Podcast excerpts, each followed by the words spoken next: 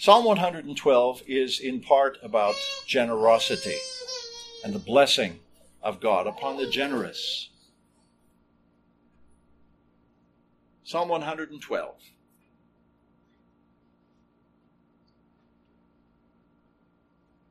Praise the Lord. How blessed is the man who fears the Lord, who greatly delights in his commandments. His descendants will be mighty on earth. The generation of the upright will be blessed. Wealth and riches are in his house, and his righteousness endures forever. Light arises in the darkness for the upright. He is gracious and compassionate and righteous. It is well with a man who is gracious and lends, he will maintain his cause in judgment, for he will never be shaken. The righteous will be remembered forever. He will not fear evil tidings. His heart is steadfast, trusting in the Lord. His heart is upheld. He will not fear until he looks with satisfaction on his adversaries. He is given freely to the poor. His righteousness endures forever. His horn will be exalted in honor. The wicked will see it and be vexed. He will gnash his teeth and melt away. The desire of the wicked will perish. And now we come to the 21st chapter of Luke's Gospel, verses 1 through 4. Jesus is in the temple still. He's been teaching. He's been engaged in controversy with his adversaries. And then we come to verse 1. And he looked up and saw the rich putting their gifts into the treasury. And he saw a poor widow putting in two small copper coins. And he said, Truly I say to you, this poor widow put in more than all of them. For they all out of their surplus put into the offering. But she out of her poverty put in all that she had to live on. Amen.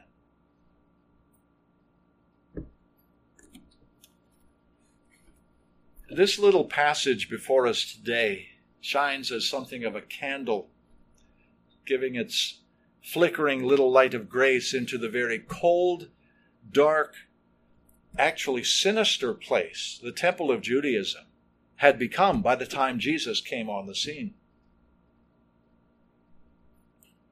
Judaism by this time had long since departed from the biblical faith that took root and bore fruit in the lives of such men as Abraham and Moses and David and many, many more. From this final week of Jesus' earthly ministry, we could go back just a few years and think of the state of things the first time Jesus threw the merchants out of the temple back at the beginning of his ministry, some three years earlier, in John chapter 2, verses 13 to 17. The celebrated house of the one living and true God, which was dedicated to the honor of God and to the glory of God, this magnificent house had been allowed to disintegrate, for all intents and purposes, disintegrate into a mere house of merchandise. a religious shopping mall for Jews and their invited guests, a compulsory tourist attraction three times a year for faithful Jews who would make the trip. Judaism at this time was ripe and overripe and rotting for biblical reformation. And of course, we could go much further back than that to trace the degradation of true biblical religion. We might go back 400 years, for instance, to see what Malachi had been contending with in his age. But let's confine our consideration of things just to the last few days, since Jesus arrived in Jerusalem as her long awaited Messiah and King, gentle, mounted on a donkey.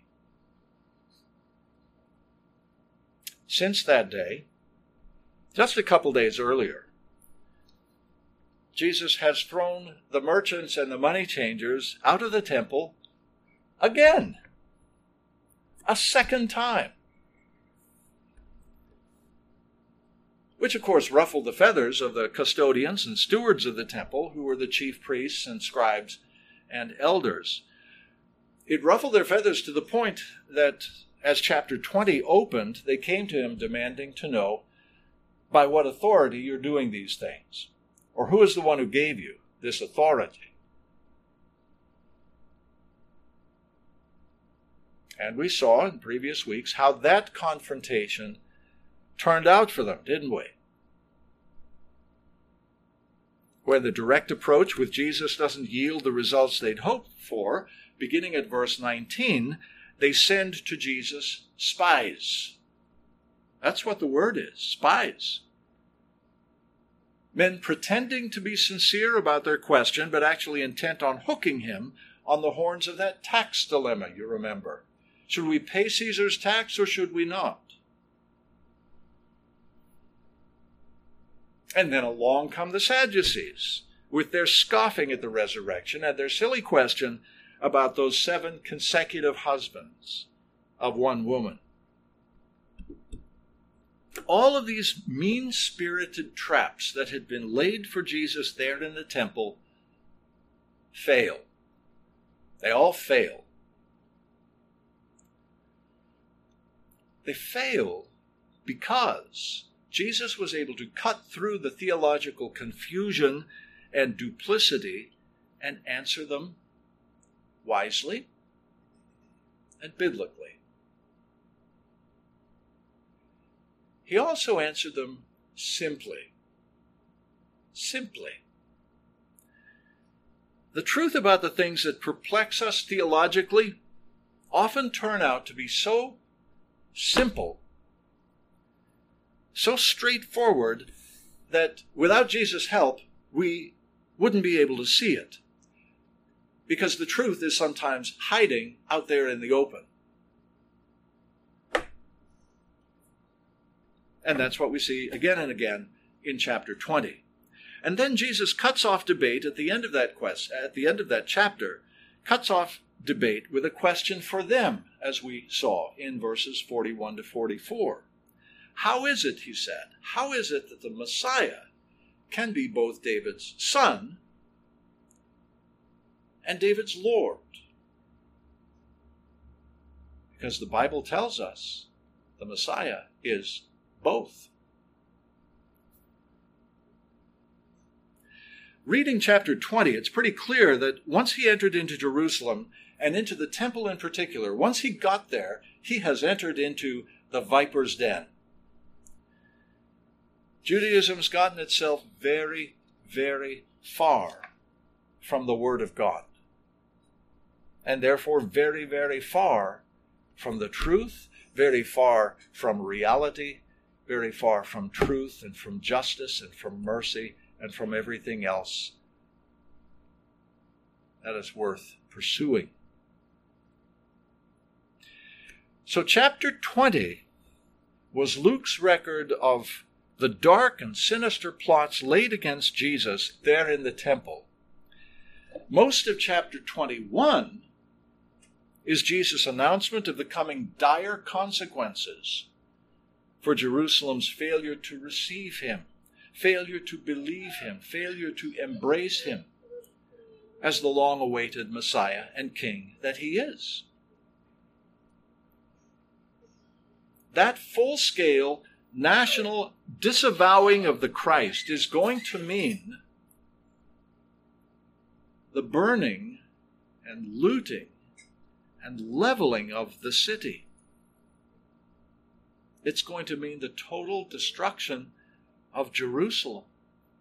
That's what we learn in chapter 21, and we're coming to that. But before we do, before we do, Luke inserts this bright, shining little candle of grace. Verses 1 through 4. It's reminiscent of the Bible's little story of Ruth or of Hannah, isn't it? Back in those long ago dark ages of Israel's judges, when there was no king in Israel, everyone did whatever was right in his own eyes.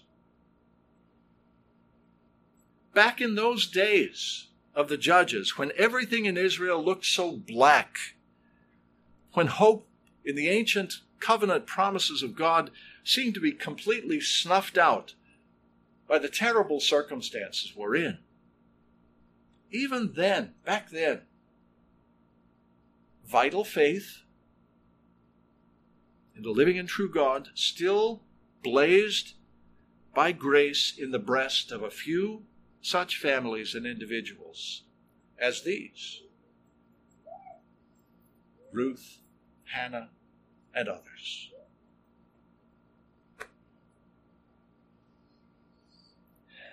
And we're witnessing this same phenomenon today, aren't we?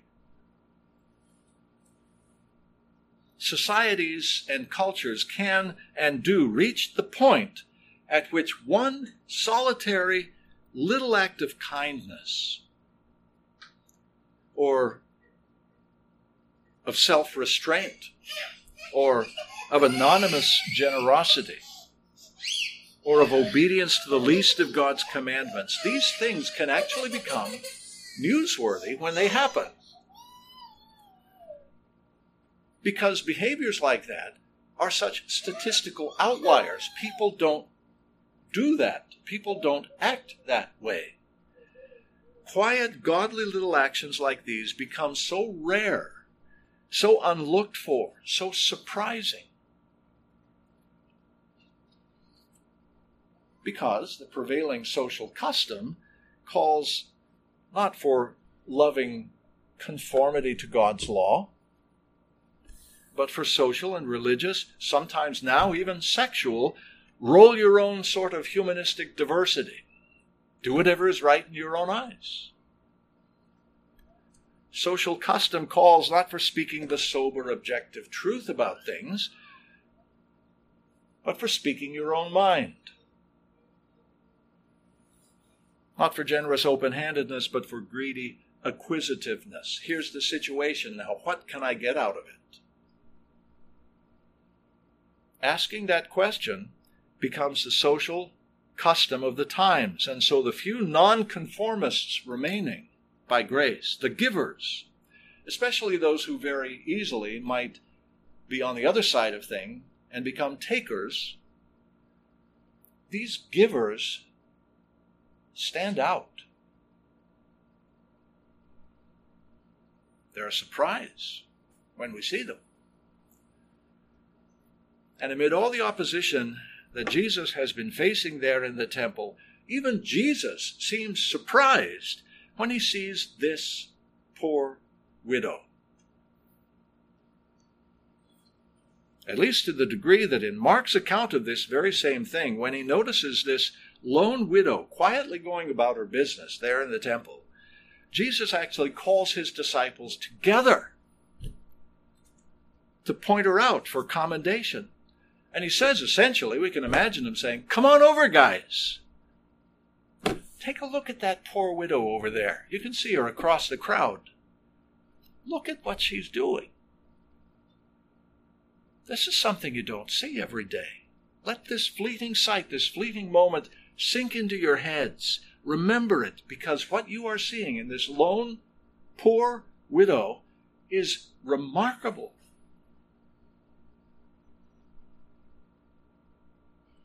Now, Jesus has been teaching somewhere in the temple's large outer court of the women, it's called. That's where the 13 collection boxes were kept into which worshippers would deposit their monetary gifts to support various temple projects. And lots of people were giving. Remember, this was the week of Passover, so there'd be lots of people in town, lots of people in the temple complex. And lots of people were giving. The rich were paying their tithes, maybe more than their tithes.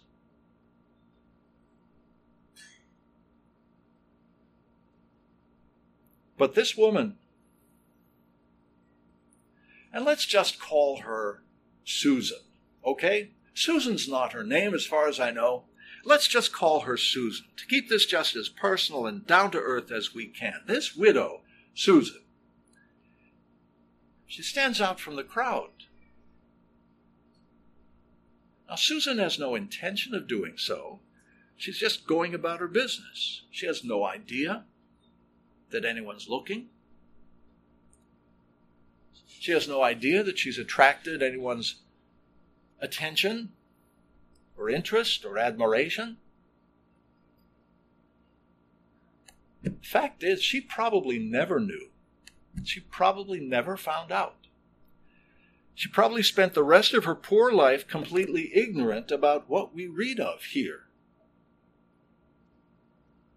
her deeds been recorded in God's Word for millions of people to read over the course of these thousands of years. And no one even knows her real name. Because no one ever called her over for an interview. No one seems to know exactly who she was. None of the gospel writers give us her name. And yet, like that other anonymous woman who anointed Jesus in the home of Simon the leper in Matthew chapter 26.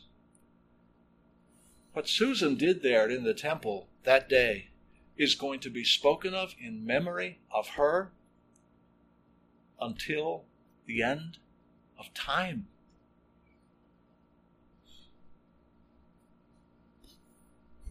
Because what she did in the normal course of a normal day, what she did was newsworthy and worth remembering. So, what do we know about this woman we're calling Susan?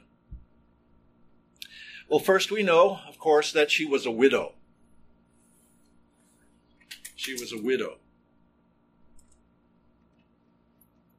Now, how do we know this, do you suppose, if no one ever interviewed her? The Bible doesn't tell us how Jesus or anyone else knew that she was a widow. But there are any number of ways, of course, that they might have found out. Most obvious of which is just ask around. If you keep your eyes and ears open, there's a lot you can learn about a person without their ever knowing.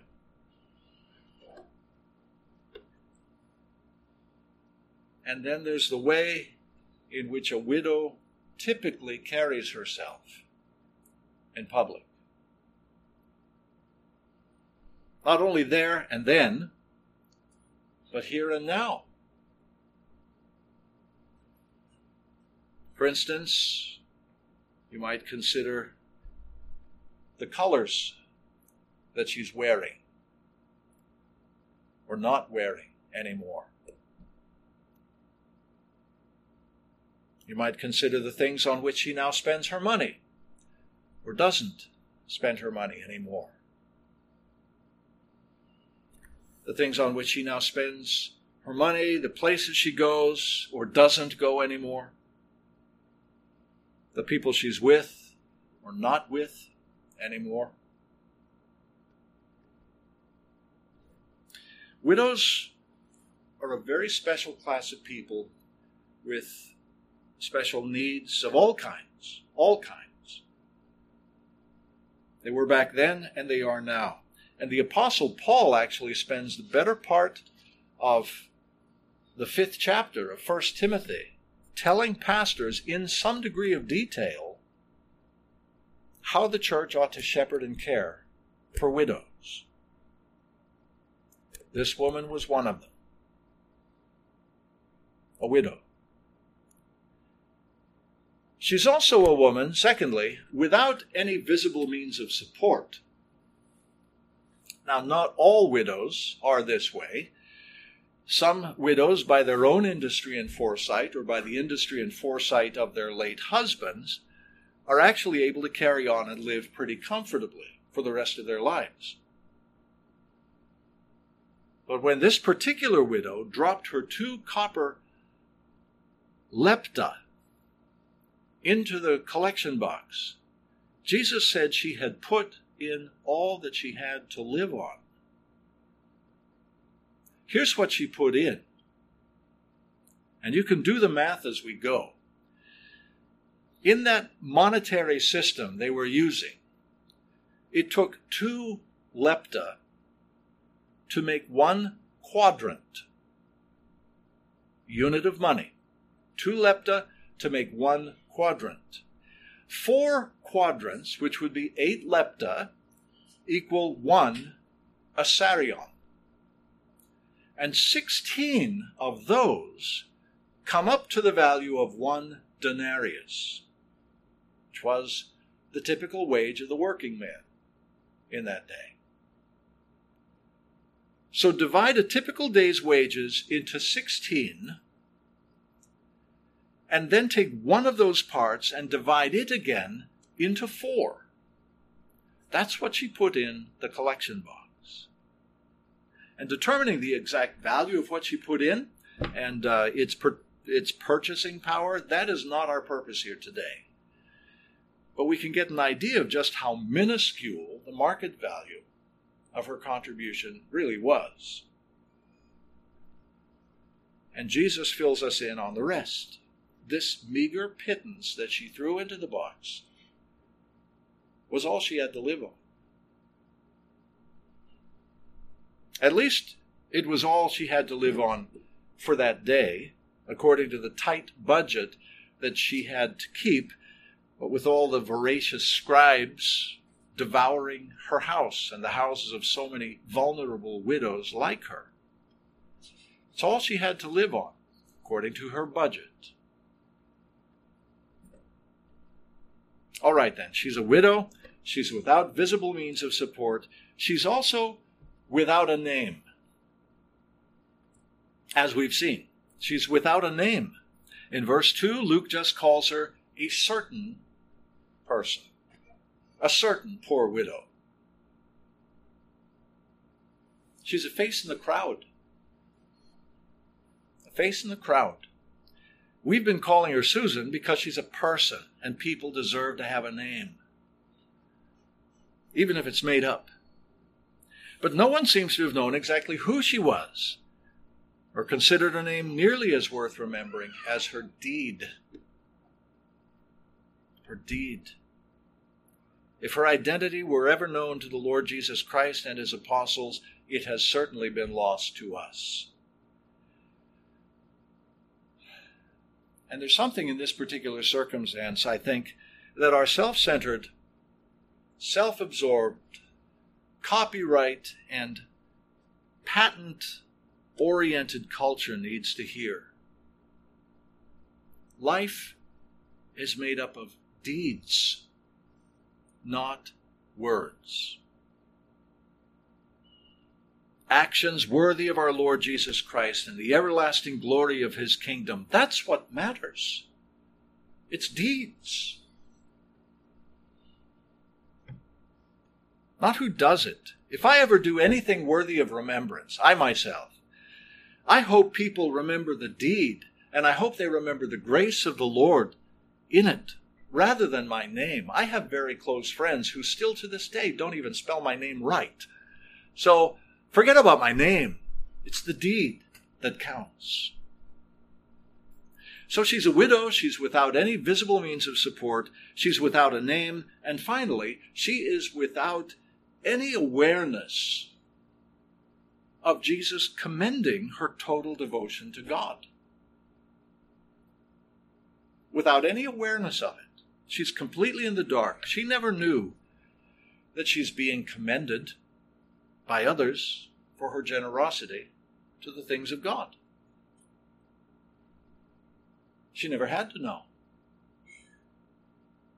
And you know what? Neither do you, and neither do I. We don't need to know. And you may ask, why not? Because it is so encouraging. It's so personally encouraging to hear nice things spoken about us, isn't it? It's encouraging.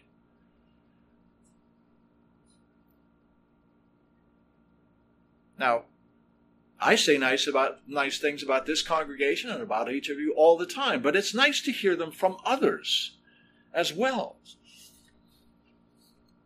But we don't need it. In the final analysis, we don't really need to have our egos stroked, do we?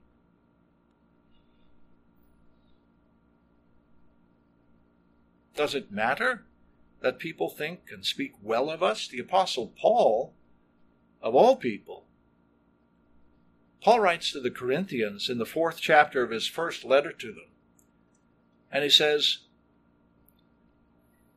I think God has exhibited the apostles last of all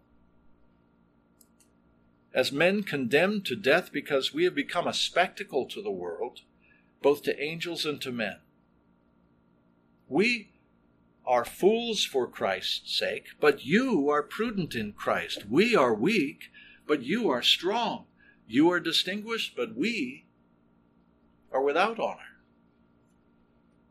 To this present hour, we are both hungry and thirsty, and are poorly clothed, and are roughly treated, and are homeless. And we toil working with our own hands when we are reviled, we bless.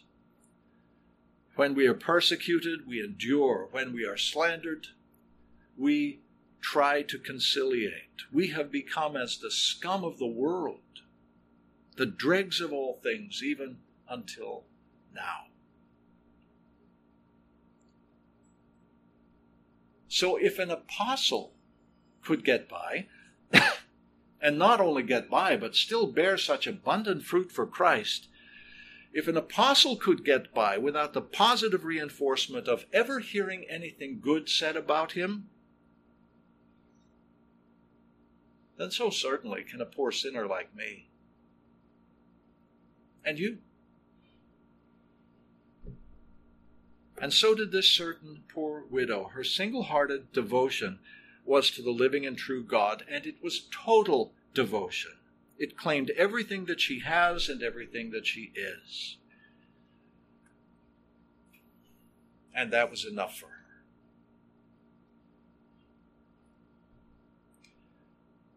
Dear friends, the Lord Jesus Christ is Lord of a kingdom that has no end.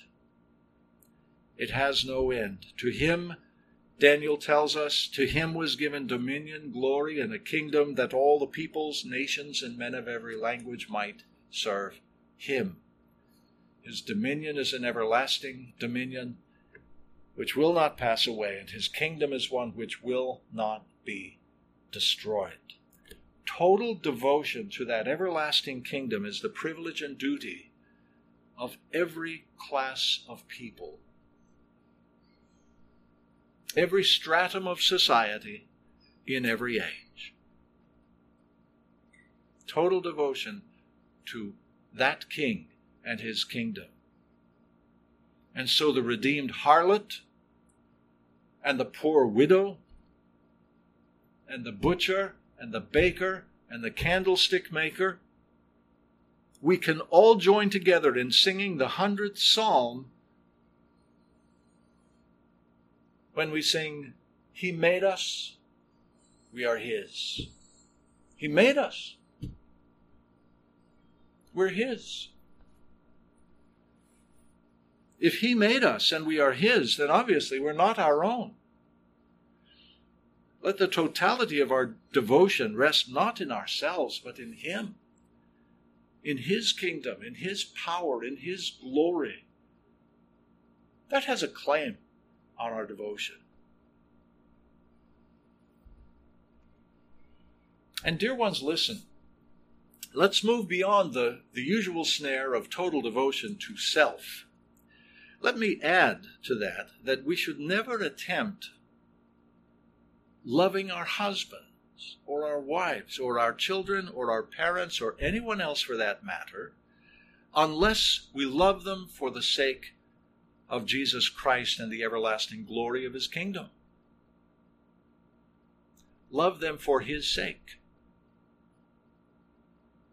Because the best and truest love, the everlasting, never grows old kind of love, the kind of love that is stronger than death and more jealous than the grave, that love isn't from you,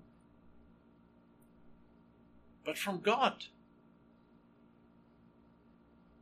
And your love and devotion to frail sinners, apart from the grace and power granted us by the Spirit to do so, your love for them sooner or later is going to grow thin and old and cold, and it'll fail. Your love for others, if it just springs from you. But His love, taking root by grace in the heart that is totally devoted to Him, His love never fails. Never fails. Our time is just about up, and so I've got to wrap this up with you. Let me do so by asking just a few pointed questions, about four pointed questions for you to ponder in your hearts. Don't have to answer them out loud right now, but just ponder them within your hearts. They're about your own personal devotion to God. I want you to ask yourself, first of all, am I seeking first the kingdom of God and his righteousness? And if I am, then what outward evidence is there in my life for others to notice? Then, secondly, seeking first his kingdom and his righteousness and perfectly content to part, if necessary, with everything else besides. Am I confident in the Lord Jesus Christ? Am I confident that all these other things, those things for which others rely on mere money or mere credit, all those things will be providentially added to me? Do I have that confidence? that I can put all that I have to live on into the kingdom of God and be perfectly happy without a fear, without a qualm. Third question is this Am I content not to be in the limelight of my own giving? To give secretly so that the right hand doesn't know what the left hand is doing, as Jesus put it in his Sermon on the Mount? Am I content to be giving and to do so without the limelight, without the spotlight being on me?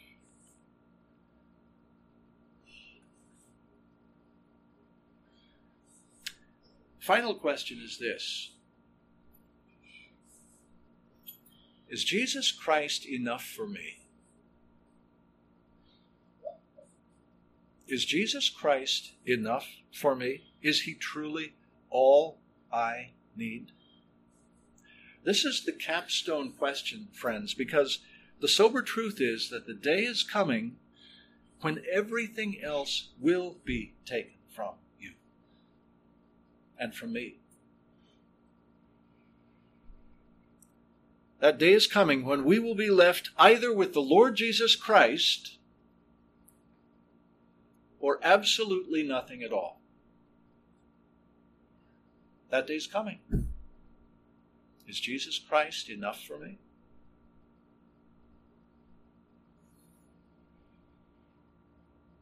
A moment ago, we considered the uh, earthly impoverishment and the abuse that was suffered not only by Paul, but by all the other apostles with him.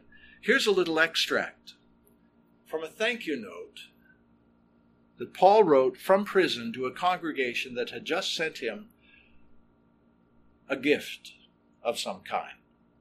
They'd sent him a gift. This is a thank you note he wrote back to them. He says, among other things, I rejoiced in the Lord greatly that now at last you have revived your concern for me. Indeed, you were concerned before, but you lacked opportunity. Not that I speak from want for I have learned to be content in whatever circumstances I am. I know how to get along with humble means, and I also know how to live in prosperity. In any and every circumstance I have learned the secret of being filled and going hungry, both of having abundance and suffering need. I can do all things through him who strengthens me.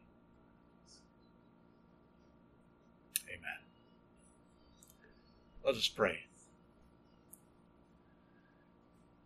Our Heavenly Father, we thank you the grace of our Lord Jesus Christ, and we thank you for his sufficiency.